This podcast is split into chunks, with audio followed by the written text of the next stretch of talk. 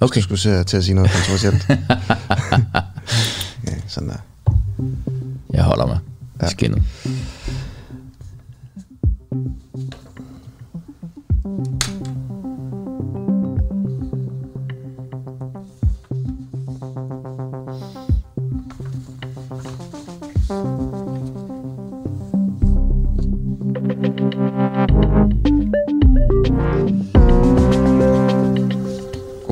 Velkommen til en uafhængig morgen. Christian Danholm og mig er i studiet. Jeg hedder Asger Juhl. Hej Christian. Hej Asger. Godmorgen. Er, er du i, i godt humør? Ja, det er Det er godt. Jeg synes også, vi har en god udsendelse. Mm. Og vi har, jeg synes, vi har en god egen historie. Det synes jeg også lige, vi skal nævne her. Ikke? Og det er, øh, at der muligvis er et eller andet form for oprør i gang i enhedslistens bagland øh, mod regeringen. Øh, og og vi, har, vi skal snakke med en her om en halv time. Han hedder Hans Jørgen Vad. Han er kontaktperson for enhedslisten i Aarhus Vest. Og han siger, at enhedslisten ikke længere skal være regeringens støtteparti. Og vi har faktisk fået et stykke papir, og vi har det foran os her, hvor 47 partimedlemmer har skrevet under på, at øh, enhedslisten ikke længere skal være støtteparti for regeringen. Og fire af de 47 er medlemmer af hovedbestyrelsen. Nå, det er de? Ja. Okay. Men, men spørgsmålet her er jo også, om det betyder noget som helst, eller om det bare sådan er nogen, der hisser sig op og puster sig op, uden at, altså, at de rent faktisk vil gøre noget, for det er jo selvfølgelig det, der er vigtigt. Det er jo ikke ord, der er vigtigt. Det er, vil de vælte regeringen, vil de vælte en minister, vil de opføre sig anderledes, hvis man ikke skal være støtteparti for regeringen. Ja, og er det så vigtigt for dem, at de vil forlade partiet, hvis de ikke kan få opbakning? Partiet? Ja. Okay. Er, er der snak om det? Nå, nej, nej, det, det skal vi jo spørge om. Nå, det er klart. Ja. Ja, det er altså om en, øh, om en halv time. Så er der selvfølgelig også, øh, der, der er noget nyt i dagens aviser her til morgen om Delta-varianten, jeg gerne vil fortælle om lidt senere, Christian. Delta-varianten? Delta-varianten. Det lyder eksotisk. Øh, men, men inden da, så skal vi jo til, til dagens store historie, øh, kunne man sige, i hvert fald herhjemme. Sygeplejerskerne. Ja, ikke bare dagens, hele ugens. Ja. De har annonceret, at de vil strække fra på lørdag. Øh, og det er altså på bare lige at rise op, så er der et flertal af Dansk Sygeplejerådets medlemmer, som i går stemte nej til det her meldingsforslag om en ny overenskomst. Øh, og derfor har de udtaget 5.000 sygeplejersker til strejke, som går i gang natten til lørdag. Med mindre altså parterne i løbet af ugen her kan nå en øh, ny aftalinger. Øh, en ny aftale. Og forhandlinger de endte ikke med mere løn til sygeplejerskerne, men et løfte om at nedsætte endnu står der. Altså en kommission, der skal se på ligeløn og lønspredning i det offentlige, og det er på baggrund af det, den her såkaldte tjenestemandsreform, som siden 1919 ligesom har sat standarden for, mm. øh, hvad lønniveauet skal være i det offentlige. Ikke at den, øh, hvad kan man sige, er eksisterende, men at den ligesom har skabt en kultur, der gør, at nogle lønniveauer bare ligger lavere end andre. Og der ja. det her, det bliver betegnet som et kvindefag og derfor ligger de sådan historisk lavt i forhold til, hvad de har af uddannelse og øh, altså ansvar og den slags. Ikke? Og det er altså anden gang på få måneder, at sygeplejerskerne har stemt nej, og anden gang, at sygeplejerskernes forbunds øh, og formand Grete Christensen har anbefalet et ja. Altså hun har anbefalet det ja to gange, og ja. det er blevet et nej. Ja. Godmorgen, Grete Christensen. Godmorgen. Hvordan kan du læse dine medlemmer forkert ikke bare en, men to gange? Nu er det sådan, at, øh, at jeg øh, har øh, forsøgt at forhandle en aftale hjem inden for rammerne af det, der har været muligt for de offentlige ansatte. Øh, og, øh, og det er sådan, at øh, enkelte organisationer kan ikke øh, få mere end de andre. Vi har været klar over, at vores medlemmer har været mere kritiske og har været øh, klar til også øh, at synes, at der skulle langt mere i lønningsposen. Øh, vi har diskuteret rigtig meget med dem, om vi denne gang kunne få lavet en aftale om, at vi kunne få nedsat et arbejde i regeringen, hvor man kan kigge på den offentlige lønstruktur, fordi vi kan se, at der er behov for, at man rent faktisk har, har mulighed for at rykke lidt rundt i hierarkiet imellem, hvad er det for en lønindplacering, vi faktisk har fået historisk set, netop som I var inde på i introen, øh, fra 69. Øh, og den komité, den øh, fik vi med i vores meldingsskitse, og det var det, der gjorde til, at, at øh, vi igen anbefalede et ja, fordi vi øh, med det har en forventning om, at vi på sigt kan få ændret på noget.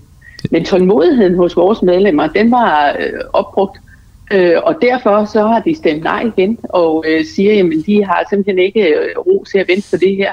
Øh, de vil have noget mere klarhed over det, noget mere sikkerhed og, og en tydelighed i, at de får noget mere i løn. Og derfor øh, så er vi landet her, hvor vi er. Men stemmeprocenten, Øh, den eller, er høj. Ja, den, er det højt?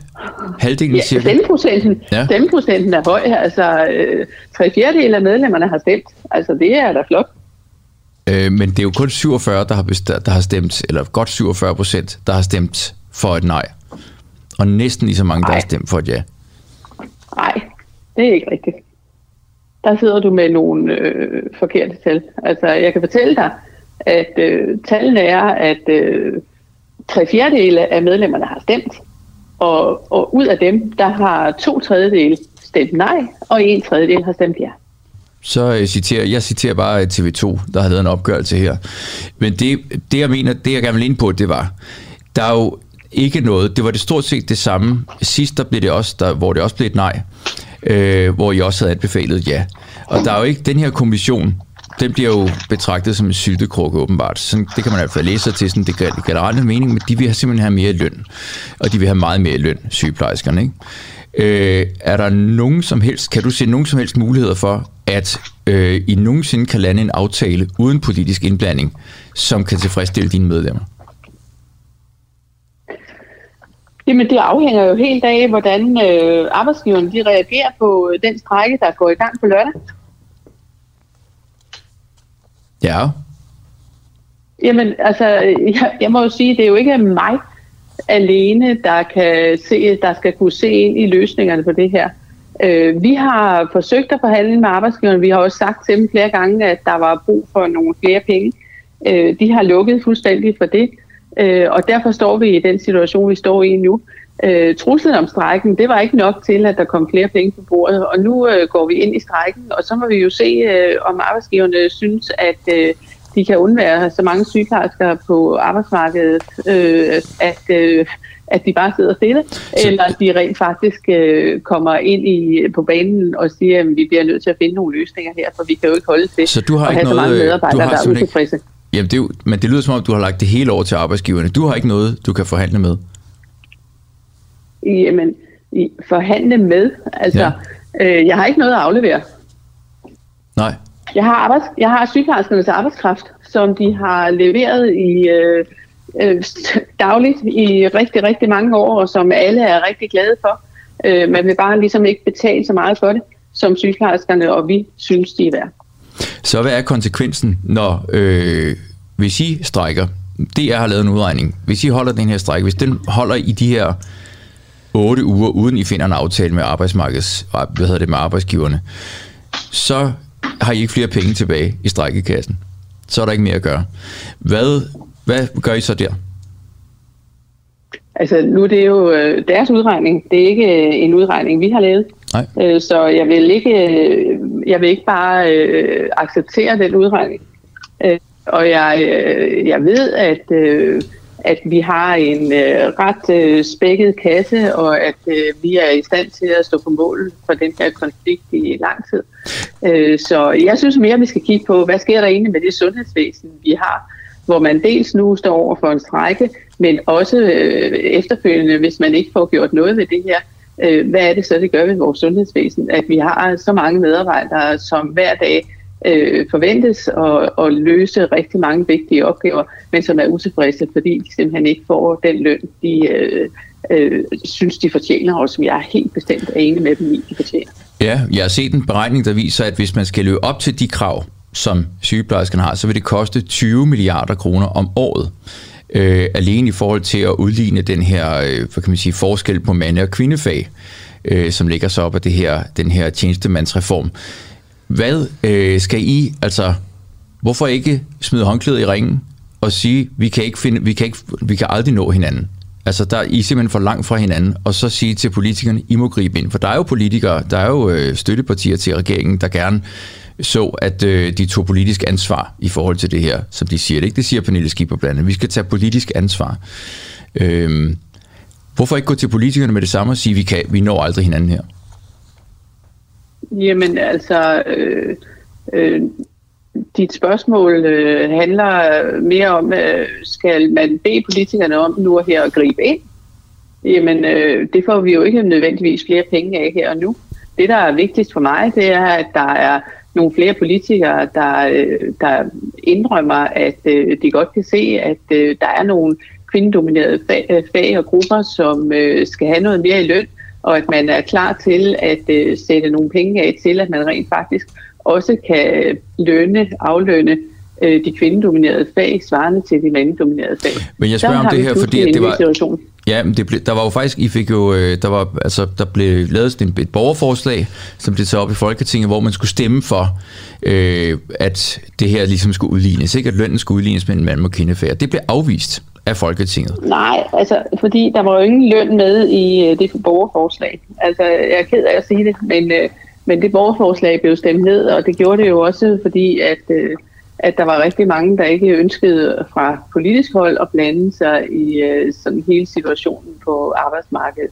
Øh, så altså, der, der er mange ting, der er vanskelige i det her, og, og jeg synes, politikerne de kan hjælpe rigtig meget her ved at sige, at øh, de faktisk godt kan se, at der er brug for, at de øh, lægger nogle flere penge til, at man kan få lavet en anderledes indplacering af de kvindedominerede grupper i den offentlige sektor. Så er vi kommet rigtig langt ud af banen. Grete Christensen, øh, hej, jeg, jeg hedder Asker. Jeg vil også lige spørge dig hej. noget, fordi vi har fået en, øh, en besked fra en, en lytter, der hedder Stig, som spørger, hvad tjener en sygeplejerske faktisk? Øh, og øh, det er jo også en del af den her debat. Altså, sygeplejerskerne vil gerne have, have mere i løn, dem repræsenterer du. Øh, men så er spørgsmålet så, hvor meget får de egentlig, og er det rimeligt, de får mere? Og hvis man går ind og ser på de tal, som DR har, og som Peter Nedergaard, der er professor i statskundskab øh, ved Københavns Universitet, han også deler her til morgen på Facebook, så kan man se, at en brutoløn til en, en gennemsnitlig sygeplejerske i danske regioner. En, en bruttoløn til en... Gennemsnitlig sygeplejerske i danske regioner. Ja. Ja. Den ligger på 42.784 kroner. Så vil jeg bare lige spørge dig, er det rigtigt? Jamen, det er jo Danmarks Statistik, der har udregnet de men, der tal, og det baserer sig jo på... To sekunder, jamen, to sekunder, jeg skal bare lige høre. Anerkender du, at det tal er rigtigt? Jamen, anerkender. Det er Danmarks Statistik, der laver tallene. Jeg har ikke øh, tænkt mig at, øh, at fjerne noget fra det. Men, men man skal se men, på, men, hvad det er, der indgår i de tal. Så det er bare fordi, der er, mange, der er meget med, med det her med, hvad tjener en sygeplejerske, og der er sådan, florerer mange egentlig sådan tal rundt omkring, og så hver gang man smider det her tal på bordet, så er der mange, synes jeg, på de sociale medier og i debatten, der siger, jamen det passer ikke. Så meget tjener ja. jeg ikke. Og sådan noget, så, så derfor, derfor... så, jeg går ud fra, at du har fuldstændig tjek på løn. Så jeg skal bare lige høre, ja, det har jeg. er det rigtigt, er det rigtigt, at en gennemsnitlig dansk sygeplejerske i danske regioner, som bruttoløn tjener 42.784 kroner? Jeg vil starte et andet sted. Grundlønnen for hvad? en nyuddannet Undskyld, sygeplejerske, det er 25.000 Nej, nej, nej, nej, to sekunder. Hvad, hvad sagde du, jo. da jeg spurgte? Er, er det rigtigt? Ja, men, men, men det kan jo ikke hjælpe noget, at du ikke lægger præmissen ind i forhold til, nej, nej, nej, hvem det, er det, det kan vi gerne gøre. Kan du ikke svare på spørgsmålet først? Hvem udregner vi gennemsnit af? Det er samtlige sygeplejersker. Ja. Det er både det er sygeplejersker i uh, helt almindelige uh, basisstillinger, dem der tjener 25.000 om måneden, og så er det sygeplejersker, sidder i... Uh, Også lederne, ja. Så det er, det er, det er gennemsnitslønnen på de sygeplejersker. Er alle dem, der sidder i stillinger, som får et øh, væsentligt højere tillæg, fordi de udarbejder nogle væsentlige funktioner i kvalitet eller patientsikkerhed eller noget andet noget. Ja. Okay, fint nok. Så, så hvad, hvad siger du til det? Er det rigtigt, at gennemsnitslønnen, det vil sige, at der er nogen, der tjener mere, og nogen, der tjener mindre, jeg at gennemsnitslønnen for bruttolønnen her er 42.784 kroner? Det er det, og i det har man indregnet alle de ulemper, som sygeplejerskerne også tjener, fordi de arbejder på skæve tider af døgnet. De arbejder nat, de arbejder weekender, de arbejder alle helligdage. Og de penge, dem kan man ikke gå i banken og få et lån i sit hus for. Hvis man sidder nede i banken, så får man at vide, hvad er din faste månedsløn? Hvad er det, du fast på regnligt kan regne med at tjene her? Og så sætter de sig ned, og så kigger de på den løn, der hedder din faste grundløn, plus dine tillæg, plus øh, hvad du måtte have i feriepenge og andet. Men, men så kan det være, at man skulle det, lave, altså, så skulle man sørge for at, at lave altså, bankernes regler om, for, når, for hvornår de yder huslån, og ikke lønnen om. Altså, fordi lønnen er jo, Ej, som den er her, 42.784 altså, kroner i bruttoløn men, men i gennemsnit. Det vil jo sige, dem, det vil jo sige at der er lige så mange, der tjener over det her, som der tjener under det. Jamen, altså, prøv lige at høre en gang. Du sidder og sammenligner nogle tal, hvor man betaler mennesker for at arbejde på nogle skæve tider af døgnet, med mennesker, som i øvrigt arbejder i et fuldstændig almindeligt dagarbejde øh, fra 8 til 16 mandag til fredag. Det er da en fuldstændig urimelig sammenligning. Og altså de her gennemsnitstal, de bygger på samtlige af de tillæg, der bliver lagt ind til sygeplejersker. Og fordi man arbejder på nogle skæve sider og får noget ekstra betaling for det, så er det vel ikke det, der skal indgå i den endelige vurdering af, om man får den rigtige løn basalt set. Hvad, hvad mener du, at bruttolønnen skal øh, i den gennemsnitlige bruttoløn skal op til, nu er den jo på 42.784 kroner, og det er jo altså uden overarbejde, skal man lige sige her. Så hvor, hvor meget, hvor højt skal den op på, synes du? Altså... Jeg har sagt, at jeg synes, at grundlønnen for sygeplejersker, den skal stige, og den skal stige op til det, der svarer til de mandedominerede fag. Og det svarer til, at den grundlønnen for sygeplejerskerne skal stige omkring 5.000 kroner om måneden. 5.000? Altså et social- og sundhedsarbejder øh, får, hvis du sammenligner i, med bruttolønnen, kun 34.000. Øh, og, og en sygeplejerske får 42.700. Det, det, det her med, hvorfor, hvorfor er det rimeligt, at sygeplejersker skal stige øh, med 5.000 kroner, når de i forvejen får så meget mere end en social- og sundheds øh, en, en, der arbejder med social- og sundhedsarbejde i det offentlige. Ja, det er jo her, hvor vi mener, at det skal kunne betale sig at tage en uddannelse. Øh, og jo øh, højere niveau uddannelsen er på, jo højere skal løn være, fordi den uddannelse jo også bidrager til, at man rent faktisk øh, tager et større ansvar, når man er på arbejde. Så, så det, er, øh, det er jo der, hvor, hvor vi mener, at øh, det er vigtigt, at der er en forskel. Hvorfor er det egentlig retfærdigt, at fordi man har siddet på skolebænken, mens andre har arbejdet, som for eksempel socioassistenterne, at så når man kommer ud, så skal man have endnu mere i løn, end dem, der har knoklet siden de var 18? Prøv, prøv at forklare mig altså, sådan, det færre i det. Altså, øh, Øh, nu, nu, nu er du jo sådan på vej ind i at tale om en borgerløn til alle. Nej, nej, det er ikke altså, fordi du, ses, du siger selv lige for jo. lidt siden, at det er fair, at man skal have mere i løn, når man har haft en længere uddannelse. Så spørger jeg dig egentlig ja. bare, hvorfor egentlig det? Hvorfor er det, hvorfor er det Jamen, fair, at dem, der har yes. siddet på skolebænk, mens andre har arbejdet siden de var 18, at dem, der så har siddet på skolebænk... Jeg gav forklaringen også. Hvad er det? Fordi jeg sagde, at øh, det jo også ofte er sådan, at dem, der har den længere uddannelse, også er dem, der tager et større ansvar både for sig selv og deres eget arbejde, men også for nogle andre, der arbejder. Hvordan tager en, en, en sygeplejerske et større ansvar, ansvar for sig selv end en sociomedarbejder? Jamen, fordi det jo er mange af deres beslutninger, der øh, har betydning for, øh, hvad både de selv gør i forhold til patienterne, men også hvad øh, dem, de har, har samarbejder med, øh, hvad, de, hvad de gør. Altså, de har et overblik, de har et ansvar for, at sociohjælperen også øh, gør de rigtige ting der, hvor de er. Okay, Grete Christensen, tusind tak, fordi du ville svare på spørgsmålene. Velbekomme. Formand for Dansk Sygeplejeråd. Og Stig, tusind tak, fordi du skrev ind øh, øh, og stillede spørgsmål her. Jeg håber, at du fik sådan nogenlunde, øh, nogenlunde svar på det. Okay, klokken er 18 minutter over syv. Det her det er en uafhængig morgen. Og Christian, inden vi går videre til, til noget med, øhm, med, med sådan nogle, altså med, med, med støjgener og noget, der hedder soundboxe, som der er mange, mange, altså flere af i samfundet, så vil jeg bare lige nævne et par ting fra dagens aviser for dig. Jeg ved ikke, om du har fulgt lidt med i altså den nye coronavariant. Nej. Delta-varianten. Altså hvis man, hvis man går ind på for eksempel Berlingeren her til morgen, så er der ret mange artikler om den her Delta-variant, som er opstået i, i Indien. For eksempel øh, er en engelsk epidemiolog, Tim Spector, citeret her.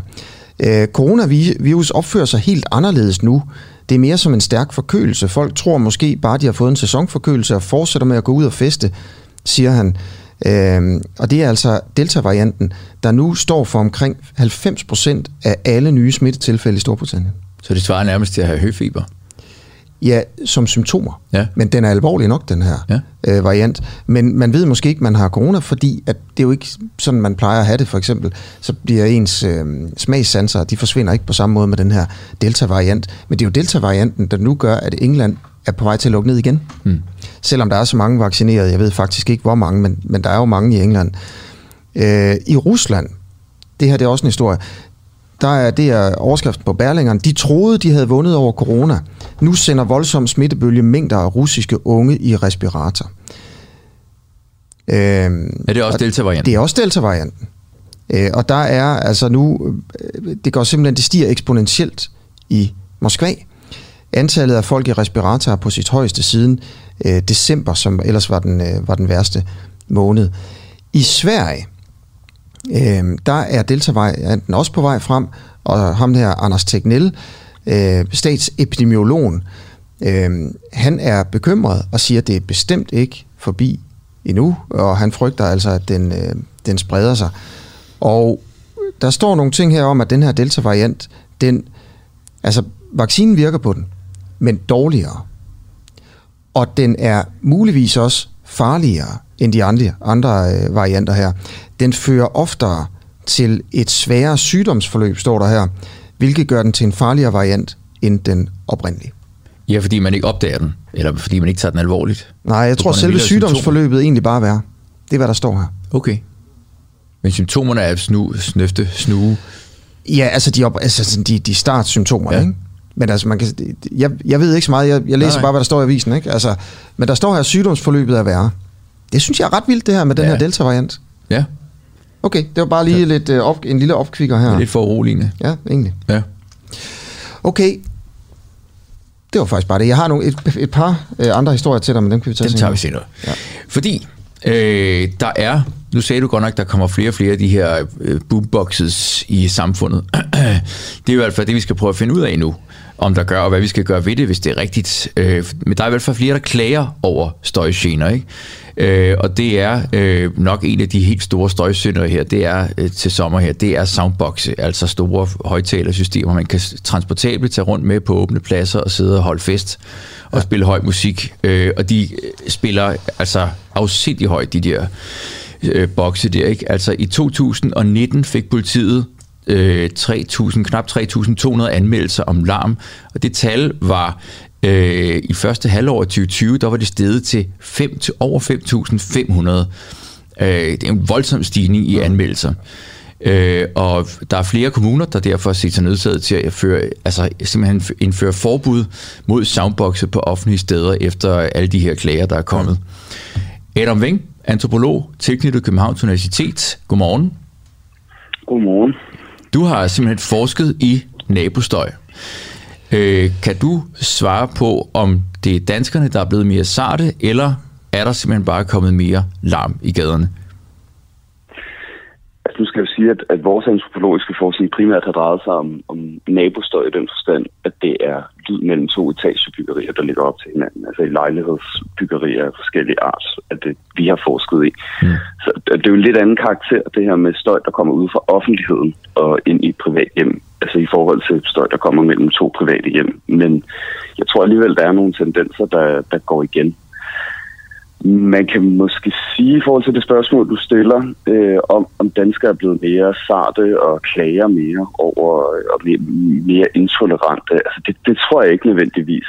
Men øh, noget af det, som vi har set i vores forskning, det er, at støj handler utrolig meget om følelsen af hjem. Øhm, og den tryghed, man normalt oplever i hjemmet, øhm, at man mister den, når, når støj trænger ind i hjemmet. Altså at støj kan komme pludseligt og uventet, og simpelthen øh, gøre, at man ikke har den her fast grund under fødderne, som, som hjem er for mange danskere. Øhm, så nabostøj, kan man sige, det handler ikke nødvendigvis om, øh, om decibel og den lydlige lyd, men det handler også om, at man ikke kan dyrke den atmosfære, man gerne vil have i sit øh, eget hjem. Øh, så jeg tror, det har meget med det at gøre. Jeg tror, det er svært at svare på, om man er blevet mere intolerant. Øh, altså man kan sige, at det her med støj i offentligheden, det er ikke noget nyt problem.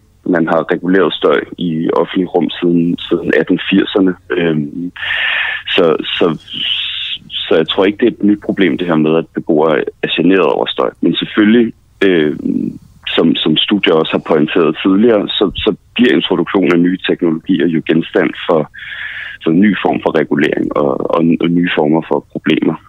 Øh, jeg kan forstå, at det er særligt de her soundboxes, vi skal snakke om i dag, som jo er et, et, et, et, øh, et interessant øh, problem og dilemma sikkert også for Københavns Kommune at, øh, at håndtere. Ja, og for Aarhus, altså man har jo, man har, jo, ja. har jo indført forbud på bestemte steder, både i Aarhus og i København, i uh, nogle bestemte mm. parker, helt rent geografisk, ikke? hvor man har sagt, øh, forstærket musik, elektronisk forstærket musik, elektrisk forstærket musik må ikke, øh, må man ikke, på hverdag må man ikke spille det i offentlig rum efter kl. 20, øh, og i weekender efter kl. 22. Men det mener du er en dårlig idé. Hvorfor? Mm, ja, altså førhen, der har de her regula- regulationer ligget på klokken 22 og 24. Øhm, og, og, men jeg, jeg vil gerne stille spørgsmålstegn ved, ved holdbarheden af sådan en løsning. Øhm, man kan jo sige, at øh, nu er det sommerferie øh, snart for mange unge mennesker i gymnasiet slutningen af folkeskolen, og øh, der er ikke nogen, der forhindrer dem i at starte testen tidligere. Øh, og der er det jo også til scene for beboere, der bor i lejligheder omkring. Altså hvis de starter festen klokken øh, et om eftermiddagen øh, i stedet for klokken tre, altså så fortsætter musikken alligevel.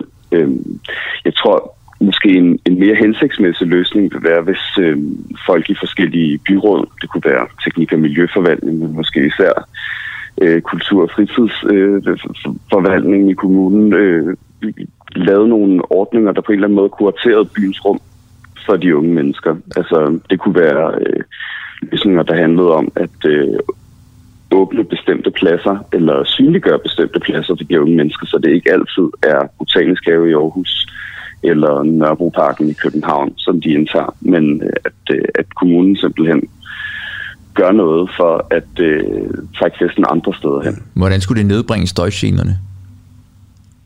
Jo, men det kunne i hvert fald sprede støjgenerne ud over byen. Altså, hvis, hvis der var distortion hver dag det samme sted for de her unge mennesker, altså, så, så, så ville det jo være ulideligt for, for beboerne. Men det er som om, at, at beboere de sådan, ligesom kan, kan bedre håndtere det, når de ved, at det er en, en enkeltstående begivenhed. Øhm, altså, sådan er det jo også en støj mellem, mellem ejendommen. Altså, hvis... Øh, hvis beboere ligesom ved, at det har en form for ende, eller at det i hvert fald ikke er hver dag, øh, den her støj øh, fungerer, så er det på en eller anden måde, så er det måske lettere for dem at, at håndtere det. Nogle gange... Øh, og det samme tror jeg, det... Ja. Nå, undskyld. Ja. Ja, det er bare, det er bare jeg sidder og tænker, at nogle gange er der en afstand mellem sund fornuft og en antropolog på Københavns Universitet. Som dig. Det tænker jeg lidt. Fordi vi har at gøre med her, Christian siger, hvorfor skal man ikke bare forbyde, at de kan spille så højt? Vi har, vi har at gøre med soundboxes, sådan nogle man kan have på sin cykel eller eller andet, der kan spille lige så højt som lyden af en rockkoncert, står der her. 126 decibel. Altså, hvorfor er det inde i en by? Hvorfor ikke bare forbyde det? Altså, det kan jeg simpelthen ikke. Altså, bare slut.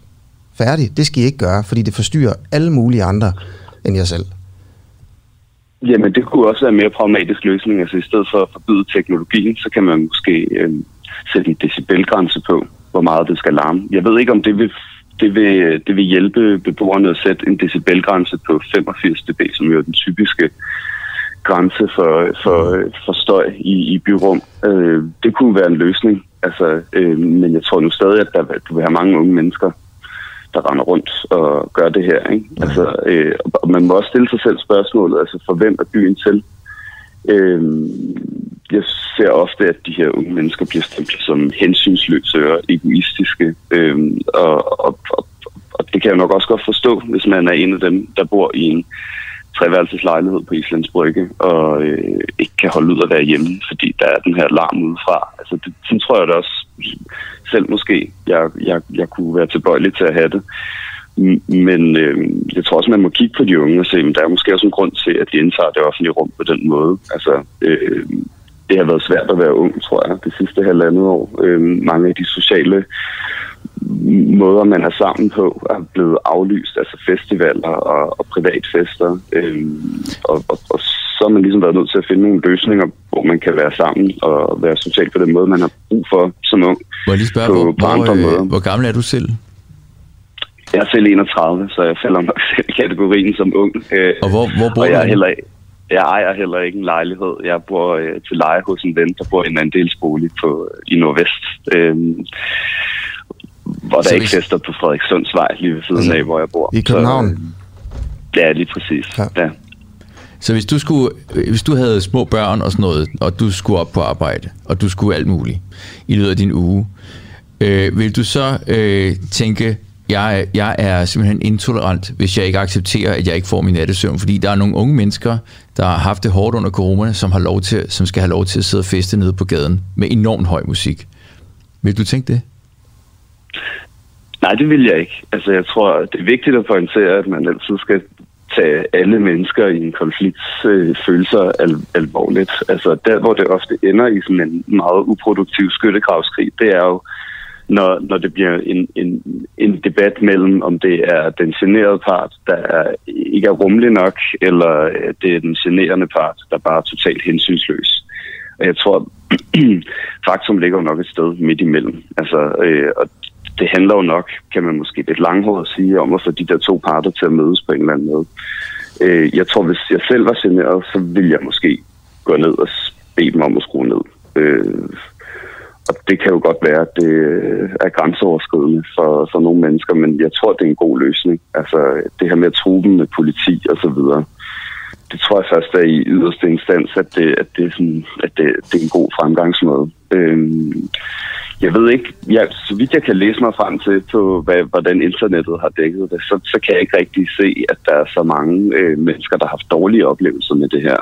Folk plejer ellers at være gode til at skrive, når, om, når unge mennesker opfører sig utilstedeligt, men, men jeg kan ikke læse om, der, om så mange beretninger af, af folk, som har forsøgt at tage kontakt til de unge mennesker, og så blevet afvist. Nej, Adam, Adam øh, Ving, dårlige øh, oplevelser med det. Adam Ving, tusind tak, fordi du var med til at sætte lidt fokus på det her problem. Antropolog på Københavns Universitet. Tallene var, som Christian også sagde, i 2019 fik politiet 3.192 anmeldelser om larm. Det tal var steget til 5.500 for første halvår i 2020. Om det er soundboxe, der spiller højt ind i byerne, det ved vi så ikke. Men tusind tak, fordi du var med. Ja, og klokken er to minutter over halv otte.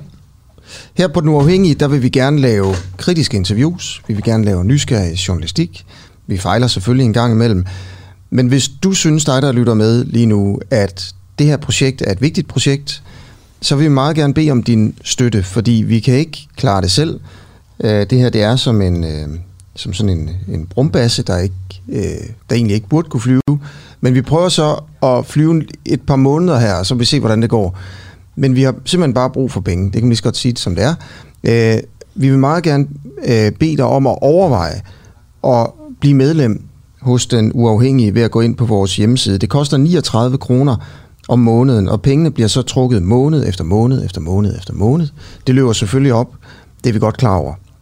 Pointen er bare, at hvis vi skal fortsætte med det her, så har vi, så har vi brug for medlemmer. Og hvis vi skal udvide vores morgenudsendelse til at vare to timer i stedet for en, for det vil vi nemlig rigtig gerne, så har vi brug for medlemmer, og vi har brug for 3.000 medlemmer, og vi vil have 3.000 medlemmer inden 1. juli. Og det håber vi sådan, at du på en eller anden måde vil hjælpe med at få til at ske. Vi er nu på 2.174 medlemmer, så vi har altså brug for på to uger, to, øh, lidt over 800 medlemmer. Og det er mange, og det er flere, end hvad vi normalt ville få på, på to uger, det kan jeg lige så godt sige. Det er, det er mange flere, så vi har virkelig brug for hjælp. Øh, hvis, hvis du lytter med, hvis du er medlem, hvis du, hvis du sætter pris på det her, eller mener andre kunne sætte pris på det, så må du meget gerne hjælpe os. Det kunne være ved at dele det inde på, øh, på de sociale medier, ved at sige det til, til, din, til din nabo, øh, eller ja, øh, hvordan man nu kan hjælpe. I går aftes kom det frem, at Veganerpartiet har fundet sig en øh, ny formand. Ja. Øh, Ulla Kok bliver det. Øh, det er Ritzau, der skriver det. Og det sker efter, at øh, Henrik Windfeldt, som var indtil sådan meget, hvad kan man sige, markant øh, formand for Veganerpartiet, han trak sig meget pludseligt i fredags. Øh, dagen før Veganerpartiets øh, landsmøde.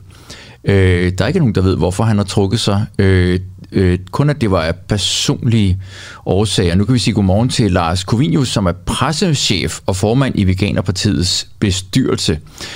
Øh, hvorfor var det, I skulle have en ny leder?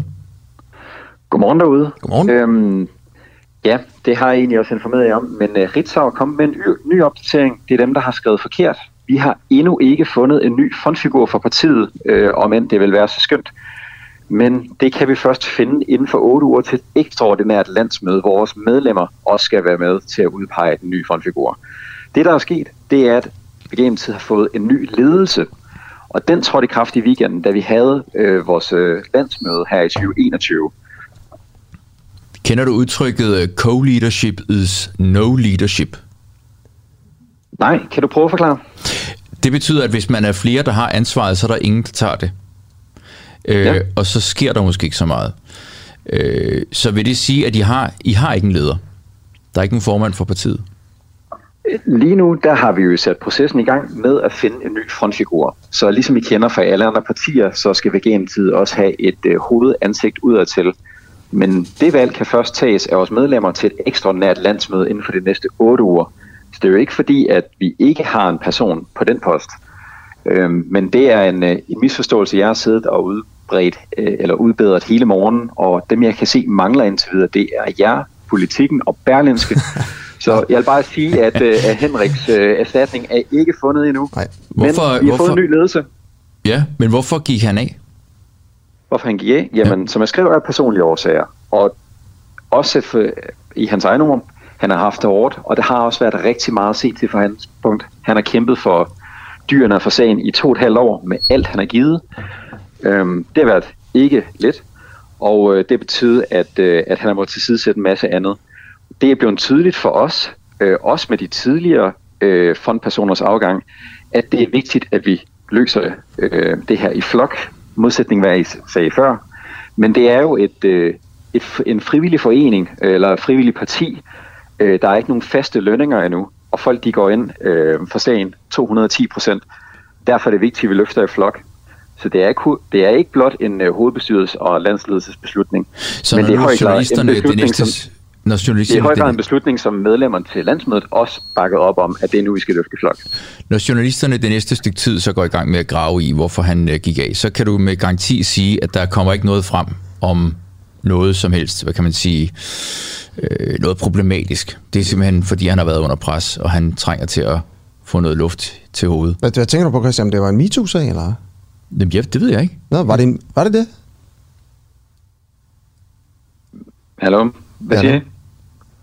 Jamen, Det er måske også svært at spørge om. Men altså, vi ved jo ingenting om det. Vi, vi spekulerer bare. Men der, Nej, der er ikke noget... Øh, I, I spørger om I kan bekræfte? Nej, men det... var, det, var det noget politisk det godt- fnider? Altså, var, var det en politisk uenighed? Øh, nej, det var det heller ikke. Øh, det var både det, der gør sig gennem Henrik, men også Michael Mondberg, som sad der før. Der er simpelthen nogle personer, der, øh, der blev presset for meget. Ja. Øh, de sad på for mange poster, og det er blevet tydeligt, specielt den her frivillige organisation, at vi skal være bedre til øh, at bære sammen. Der skal stadigvæk en, være en frontperson udadtil, men de speci- altså, hvad de personer skal lave, skal være meget mere specifikt. Derfor breder vi ledelsen ud til lidt flere, sådan så vi løfter i flok. Og det håber vi på øh, bringer os en øh, rigtig godt kommunalvalg mm. og et folketingsvalg i 2023. Ja. Okay. Tusind tak, fordi du vil være med. Tak for det. Rigtig god morgen til jer. Rigtig god morgen. Jeg får lyst til at sige her, Christian, jeg kom lige til at spørge, var det en MeToo-sag, ikke? Ja, det gjorde du. Øh, og det sidder jeg og tænker, det tror jeg måske, jeg fortryder lidt nu. Men det er bare Okay. for at sige til dem, der lyttede med nu her, at det har vi ikke noget belæg for. Men altså, måske Ja, må man også godt spørge eller noget, men Jeg bare lige sådan, fordi hvis man øh, sidder og tænker, åh, oh, er der nu rejst en mistanke eller sådan noget, det er der ikke. det, er, det er der overhovedet ikke. Bare lige for at sige det. Nej, Øh, jeg spurgte simpelthen bare, fordi at det er jo, der er jo altid næsten to sider af sådan en sag, ikke? Så når, Ja. det, når der sker sådan noget der, så er det tit, så kommer der bare noget andet frem side, Ja. senere med et eller andet, ikke? Ja. Så jeg har overhovedet ikke øh, øh, nogen, noget belæg for at, at tro eller vide Nej, nej, intet, at der kunne være noget. Nej, nej. Jeg spurgte bare for ligesom at give ham chancen for at sige, ja, du ved, fordi det er bare dårligt for troværdigheden, hvis man har sagt et, og så kommer noget andet frem på et senere tidspunkt. Hans Engels analyse er, at Veganerpartiet er på vej til at synke. Det peger på enorme interne brydninger, øh, skriver Hans Engel altså om, øh, om Veganerpartiet, som jo, som jo faktisk kommer til at spille en rolle, og det er jo også det i valgkamp, fordi de kommer til at være med til de her partilederdebatter, øh, hvis, hvis altså alle, der kommer til at være opstillingsberettiget, kommer til at være med på tv, når partilederne tørner sammen. Øh, Det gør de vel? ja, det gør de vel nok Ja. så, øh, så kommer de til at stå der. Og det er jo så spørgsmålet, hvem der kommer til at stå der. Ikke? Øh, det kan være, at de skal stå der i øh, en, en hel flok. Hele hovedbestyrelsen? Ja. Ja, okay. Nå, nu skal vi faktisk til vores øh, egen historie, ja. som vi annoncerede øh, her tidligere i udsendelsen. Øh, jeg læser lige, jeg citerer lige noget her. Ikke? Ja. Enhedslisten skal ikke længere være regeringens støtteparti. Enhedslisten, enhedslisten skal ikke holde hånden over regeringens ministre, også hvis regeringen truer med valg. Det her, jeg læser op fra, det er et nyt forslag fra Enhedslistens bagland, som 47 partimedlemmer har skrevet under på, og som øh, vi her øh, på Den Uafhængige er kommet i besiddelse af. Ja. Øh, Hans Jørgen Vad, kontaktperson for Enhedslisten i Aarhus Vest. Du er medunderskriver. Godmorgen. Godmorgen. Hvad er det helt konkret, det vil sige, at Enhedslisten ikke længere skal være støtteparti? Jamen det betyder jo, at øh, Enhedslisten har været med til at lave det der regeringsgrundlag som forståelsespapir, mm. og hvad det nu hedder, og hvad det ligger i det. Og det vi mener med den udvikling, som uh, regeringspolitik har taget, og helt specielt i forhold til den der Rwanda-lov, der lige er blevet vedtaget, men også i forhold til hjemsendelse af, syriske flygtninge osv., så har man langt uh, overtrådt de der røde linjer, som vi har haft en del debat om. Uh, hvor langt kan vi gå i forhold til at skulle støtte en, en, en, en socialdemokratisk regering?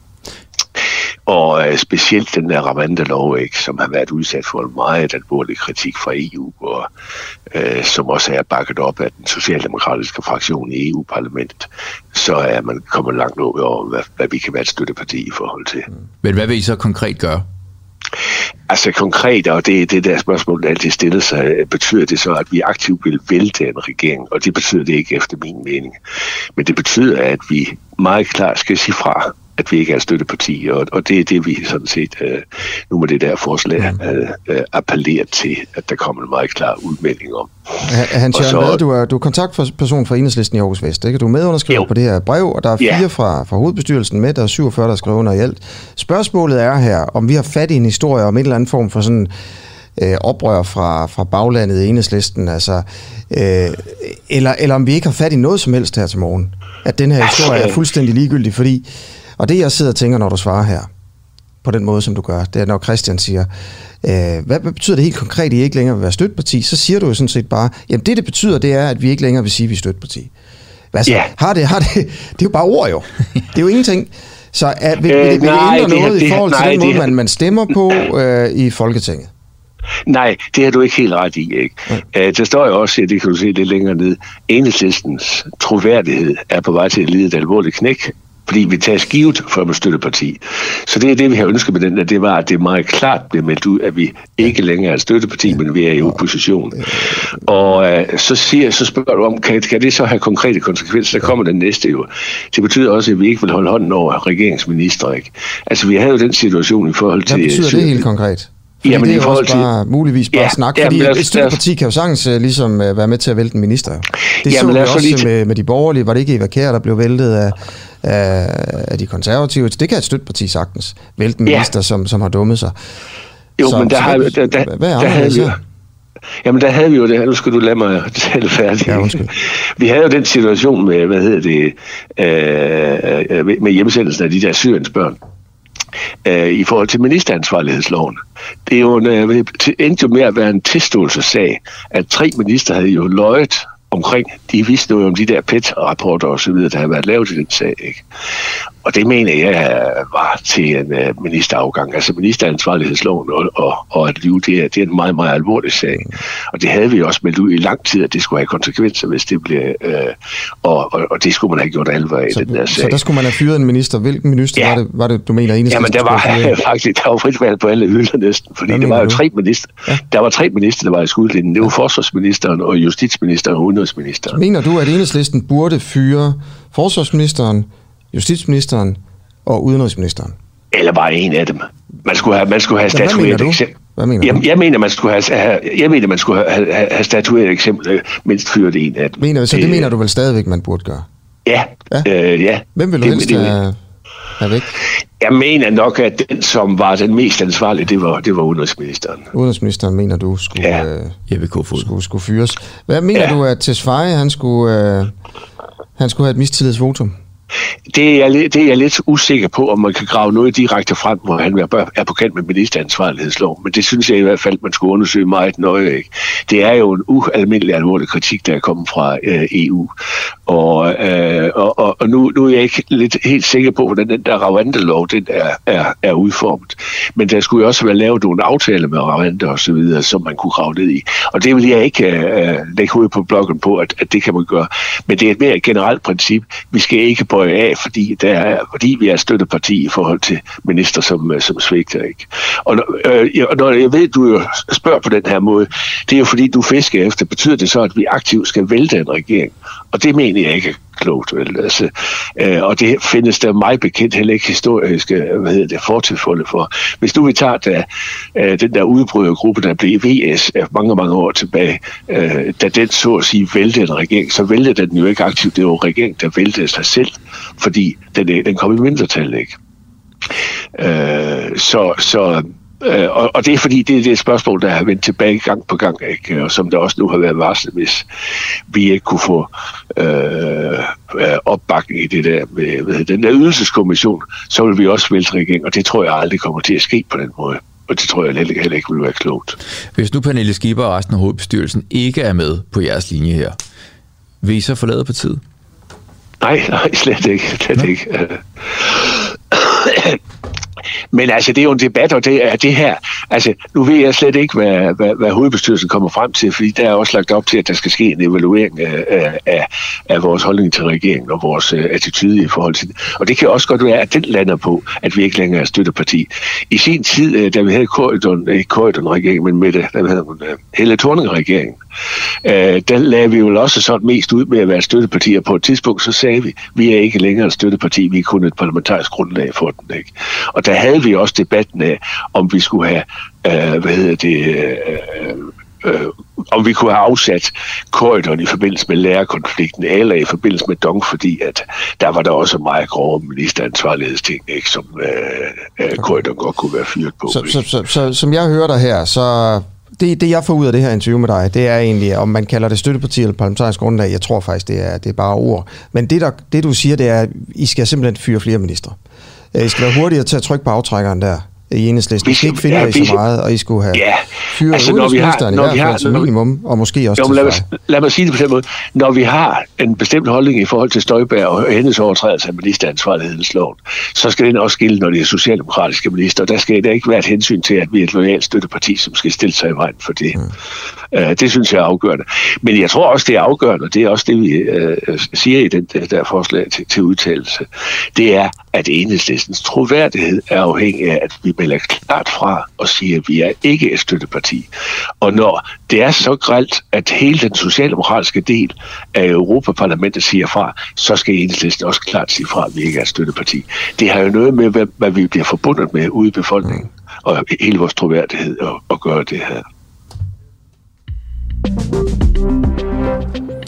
Det var altså Hans Jørgen Vade, kontaktperson for Enhedslisten i Aarhus Vest, der var med her. Den ukrainske præsident, han tweeter, at nu skal Ukraine være med i NATO. Hmm. Der er jo et stort NATO-topmøde lige nu. Lige om lidt, så har vi Peter Viggo Jacobsen med, som er militæranalytiker og ved meget om sådan nogle ting her. Og øh, vi hører ham lige, om det er realistisk, at Ukraine kommer med. Det er, lige om lidt. Det er lige om fem minutter. Øh, nu skal vi tilbage til sygeplejekonflikten.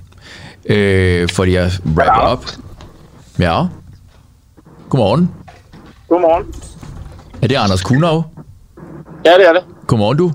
Formand for, jeg fortæller lige lytterne, hvem du er. Du er formand for Regionsrådet i Region Midtjylland. Øh, og det vil sige, at du er formand for regionernes lønnings- og taksnævn, og dermed chefforhandler for region, re, regionerne ved overenskomstforhandlingerne. Øh, og vi snakker selvfølgelig med dig, fordi at øh, sygeplejerskerne har varslet strække fra på lørdag. Øh, og så er det selvfølgelig helt oplagt at spørge dig, er der noget, du kan gøre for at stoppe det?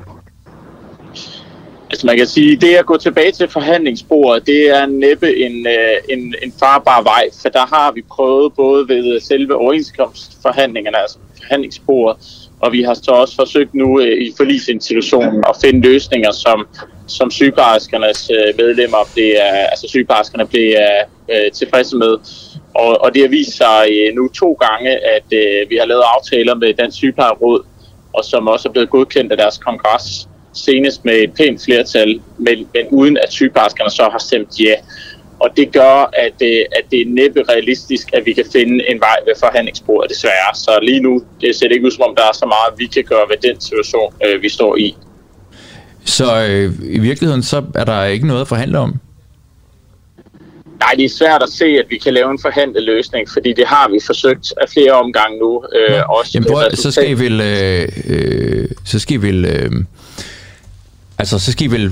Hvad vil I godt? Så skal I gå til politikerne? Ja, vi er jo politikere, men der er, der er, det er klart, at det, når vi så henviser til Christiansborg, ja, øh, vi, går ikke til, vi går ikke til nogen politikere på Christiansborg.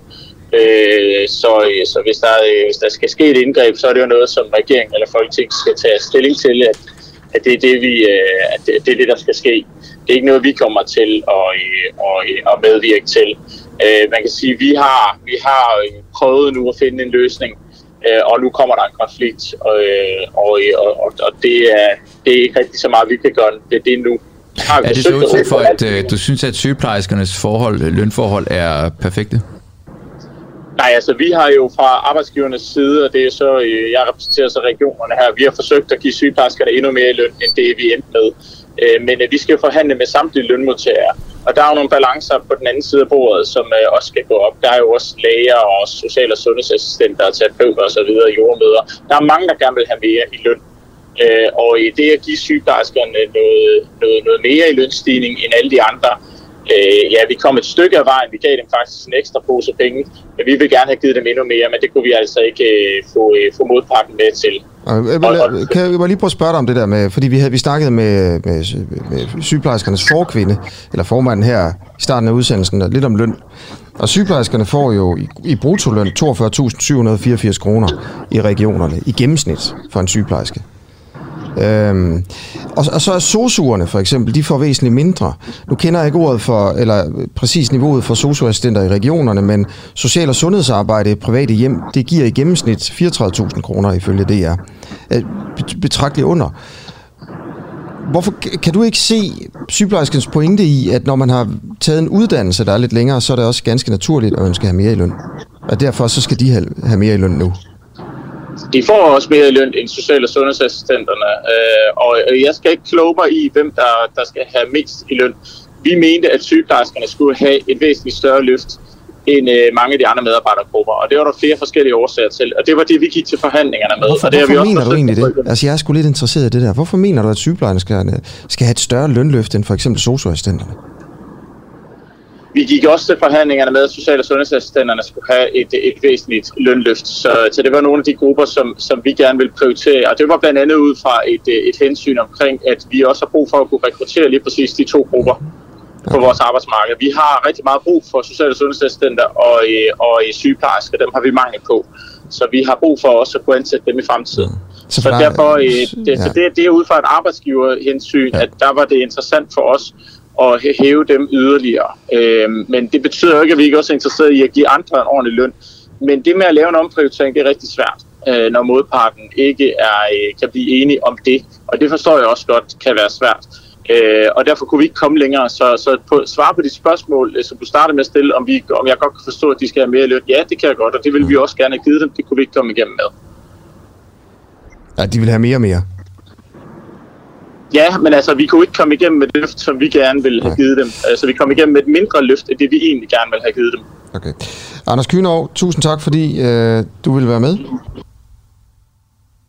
Og det er altså dig, der forhandler for danske regioner i den her konflikt, hvor sygeplejerskerne de kommer til at strække. 5.000 sygeplejersker er udtaget til strække. Det går i gang natten til lørdag, det vil sige sent fredag, med mindre man får en, en aftale.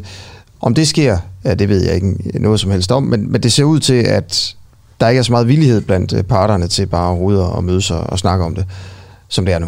Der er ingen af dem, der vil give noget. Nej. 6 minutter i 8, det her, det er en uafhængig morgen. Der sker ting og sager ud i verden. NATO-topmøde. Ja, og i morgen så skal Joe Biden, USA's præsident, mødes med Vladimir Putin i Genève.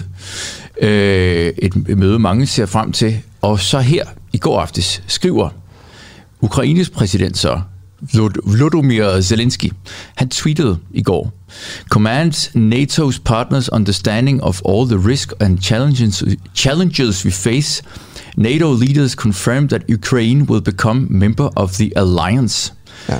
Altså siger han, at nu bliver Ukraine medlem af NATO. Ja, og det er jo øh, interessant, når man tænker på, hvor Ukraine ligger så tæt på Rusland, og også er i konflikt med Rusland. Peter Viggo Jacobsen, tror det er rigtigt, at Ukraine kommer med i NATO? Godmorgen. Godmorgen. Ja, det, det kommer de helt sikkert. Den dag russerne synes, det er en god idé. Altså, så kan I jo selv regne ud, hvornår det bliver. Altså, det er rigtigt, at NATO har en politik, hvor man holder døren åben for nye medlemmer. Men de skal jo gennemgå en hulens masse betingelser for, at hvad det hedder, kunne blive optaget og godkendt af alle de andre medlemmer. Og, og, og her er Ukraine øh, lysår for at kunne blive accepteret som medlem. Så ja, døren står åben, men det kommer ikke til at ske i overskuelig fremtid. Hvorfor skriver han så sådan her? Jamen det er jo fordi, at han gerne vil vise, at han har fået noget med hjem, og at han har vestens opbakning. Det er jo del af et politisk spil, og han vil jo gerne kunne fortælle sine vælgere, og at, at, at NATO støtter ham, og han vil også gerne drille russerne. Mm, okay, så, så Ukraine kommer ikke med i NATO nu her. Det her, der godt kunne være sådan morgens store internationale nyhed, det er en and, som man siger.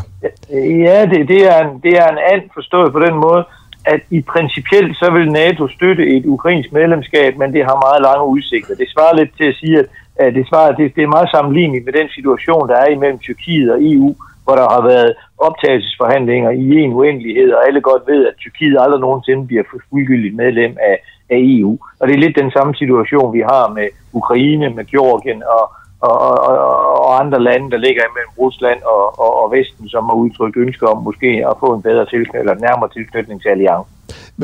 Hvorfor, altså, hvorfor egentlig det? Hvad, hvad, vil det? hvad vil der ske, hvis man sagde, okay, så er Ukraine med? Fordi jeg tænker også på, at de baltiske stater, Estland, Letland og Litauen, de ligger jo helt op af Rusland, de ligger meget tæt på ja. St. Petersborg for eksempel. De er jo med. Men de kom med i en situation, hvor russerne endnu var for svage til at gøre militær modstand. Russerne gik øh, i krig i, hvad det hedder, Georgien tilbage i 2008, og de gik i krig igen i 2014 med det erklærede øh, i Ukraine, med det, med det erklærede mål at forhindre NATO udvides øh, mod, mod, hvad det hedder, mod, mod Rusland. Og så russerne har jo klart signaleret nu, at det er uacceptabelt. Og derfor så vil øh, øh, en beslutning om at, at lukke dem ind i alliancen, ja, den vil, øh, den vil dels kunne risikere, at vi får krig igen med russerne i Ukraine, hvor de vil angribe andre steder og tage mere land. Men vi vil også pludselig få en forpligtelse, hvor vi skulle forsvare øh, Ukraine imod et russisk angreb. Og det vil sige, så risikerer vi at udløse 3. verdenskrig på grund af, af, af Ukraine. Og det er der ligesom ikke nogen NATO-land, der synes er nogen god idé. Men det kan jo godt være, at russerne så giver sig. Ja tak, men har du, løbet, har, du, har, du, har du lyst til at løbe den risiko? Altså, der var jo en grund til, at de to øh, Krim i 14, det gjorde de jo, fordi at, at Ukraine endnu ikke var medlem af hverken EU eller NATO. Fordi så vidste de godt, at så var NATO ikke forpligtet til at forsvare øh, Ukraine.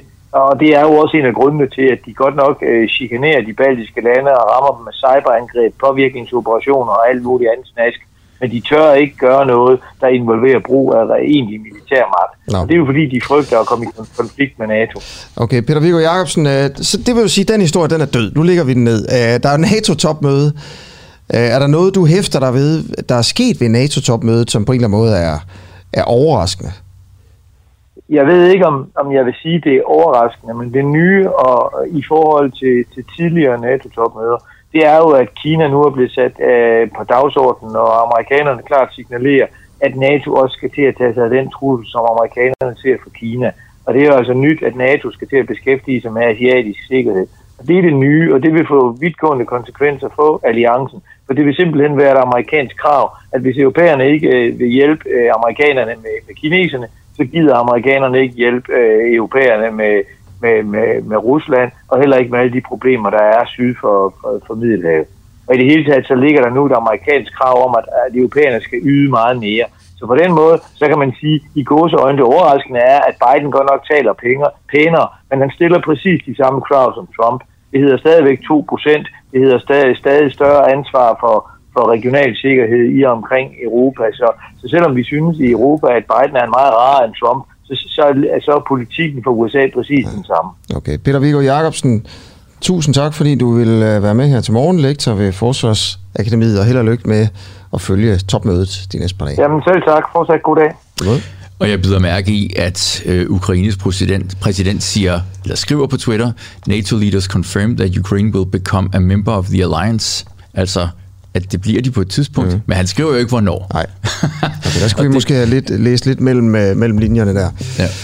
Morgenholdet her til morgen. Oliver Fruergaard, Tobias Jul og Nikolaj Jul med i studiet. Øh, er endnu en jul. Det er mig, Asger Jul, og så Christian Danholm også. Det var bare det. Det var det. Ja. Tak for i dag. Tak for i dag, ja.